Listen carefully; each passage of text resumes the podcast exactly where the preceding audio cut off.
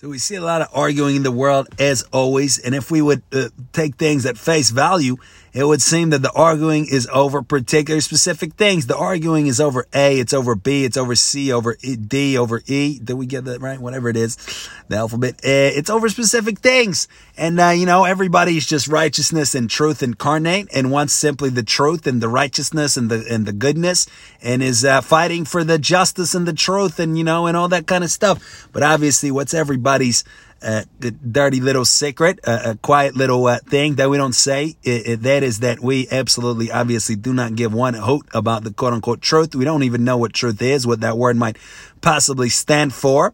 We have no idea what we're doing, and what we're doing is just some kind of unconscious movement of, of who knows what. We're, we're hardly even aware of our own existence, never mind of what comes out of our mouth, and, and the same for the person we're arguing with and everybody else, and that's that.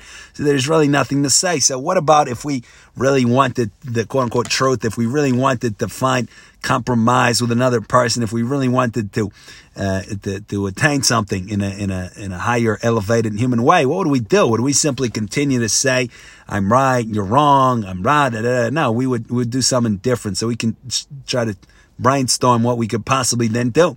So would say that the first thing to understand, obviously, is that every single person means good. Meaning, when we say, oh, that's a person that doesn't mean good, we simply haven't taken a step to consider their motive. Every person must act for a motive, and the motive fundamentally must be what we would call positive. A person must calculate that a particular modification of experience will lead to them feeling a little bit closer to their necessary self. In the state of nature, if we if we think a little bit, we can strategize a little more. But in the state of nature, that's it. It's we want to attain a feeling that is the closest one to the one that we necessarily have to strive to be in, uh, to so say. Uh, so, for example, one person, uh, based on his or her psychology, feels the way he or she wants to feel when he or she is very kind and serves other people. Another person on the other end of the spectrum, when he or she is very cruel and manipulative and abusive, goodness forbid, and all kinds of things. But it's the same thing. The motive is the same. The means are different. Everybody wants X, but how to get to X, everybody takes a different route. Some routes are very destructive and horrible. Other routes are beautiful and, and amazing.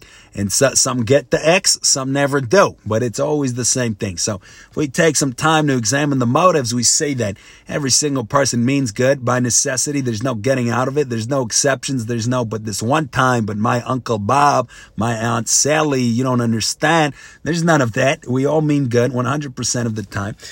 100% of us. So that, that will be the first step. We understand that. Uh, from there, we have to ask, why is it that people squabble? Why is it that we, uh, you know, we, we, we we come across as so miserable and so narrow and so small. Uh, and what we say, we would say it's because the default condition of uh, the unregenerate human animal is one of wretchedness, meaning we're not automatically human beings. We're not automatically uh, in any kind of state that we want to be. We start off as babies. We have a little gap of time when we're little kids where we're not per se wretched. But then as we're individuated in the, in the vast majority of cases, there's some crazy things in the world, but, but the vast majority of cases, uh, we uh, our default state is one of wretchedness, and it's irrespective of our temperament. It's irrespective of our natural kind of inclinations. Obviously, some people are kinder, some people are nicer, some people are more cruel, some people are more vicious. But we're talking about a basic state. We're an animal in our initial state, and we have to work really, really hard with unrelenting moral uh, pursuit and focus to ever stand a chance of, of escaping that state, of escaping our selfishness, our narrowness, our creatureliness, our vanity, all of that. It's really hard work. So consequently, all of us are, we're, we're invalids. We're sick in the head and in the heart, most especially.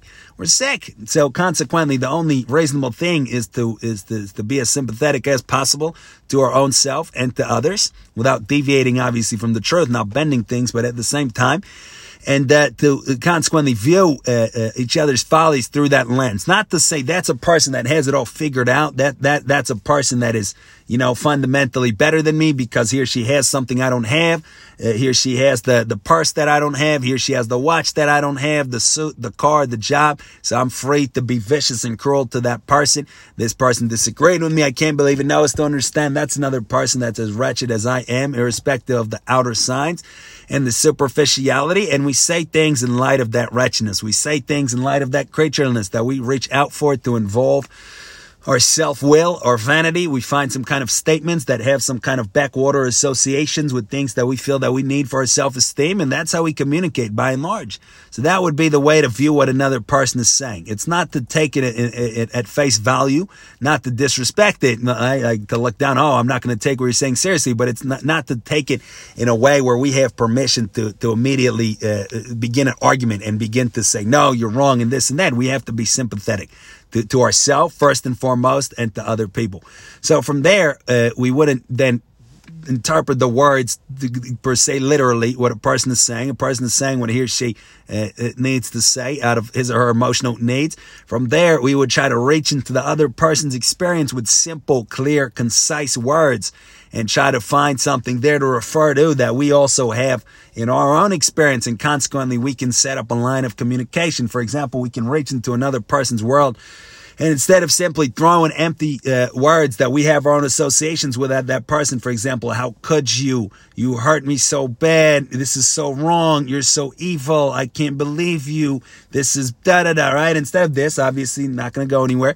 We find some kind of uh, fishing line to so say, to throw into the other person's experience. For example, we say, can you please tell me a time when you felt uh, sad? Okay, the person describes it. We're obviously giving, uh, uh, making a lot of assumptions here that this is possible. We see we can easily reach a point where such communication is impossible. So then we can fight it out or, or go our separate ways. But if we can communicate, we can try to do that. So we say, describe a time that you felt sad person describes it. Now we try to figure out, have I ever felt like this?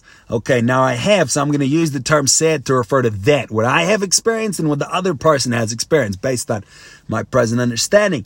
Can you tell me a time when you felt happy, when you felt that like you got what you wanted? Now we find that in our own experience and it's the same thing. So we establish these lines of communication and then we're using these words that have the same meaning for both of us as opposed to meaning that's based off of our own again unconscious associations based on our unique uh, individualized experience and then we go from there and we say what is it that you truly want? Obviously, what each of us really truly wants is we want to attain the good. We want to, uh, uh, to, to not be wretched. We want to not be miserable. We just don't know it. On a certain level, we do want to be wretched. On a certain level, we bathe in our misery. That's our whole thing. But on an even deeper level, still, we would insist that we don't want to.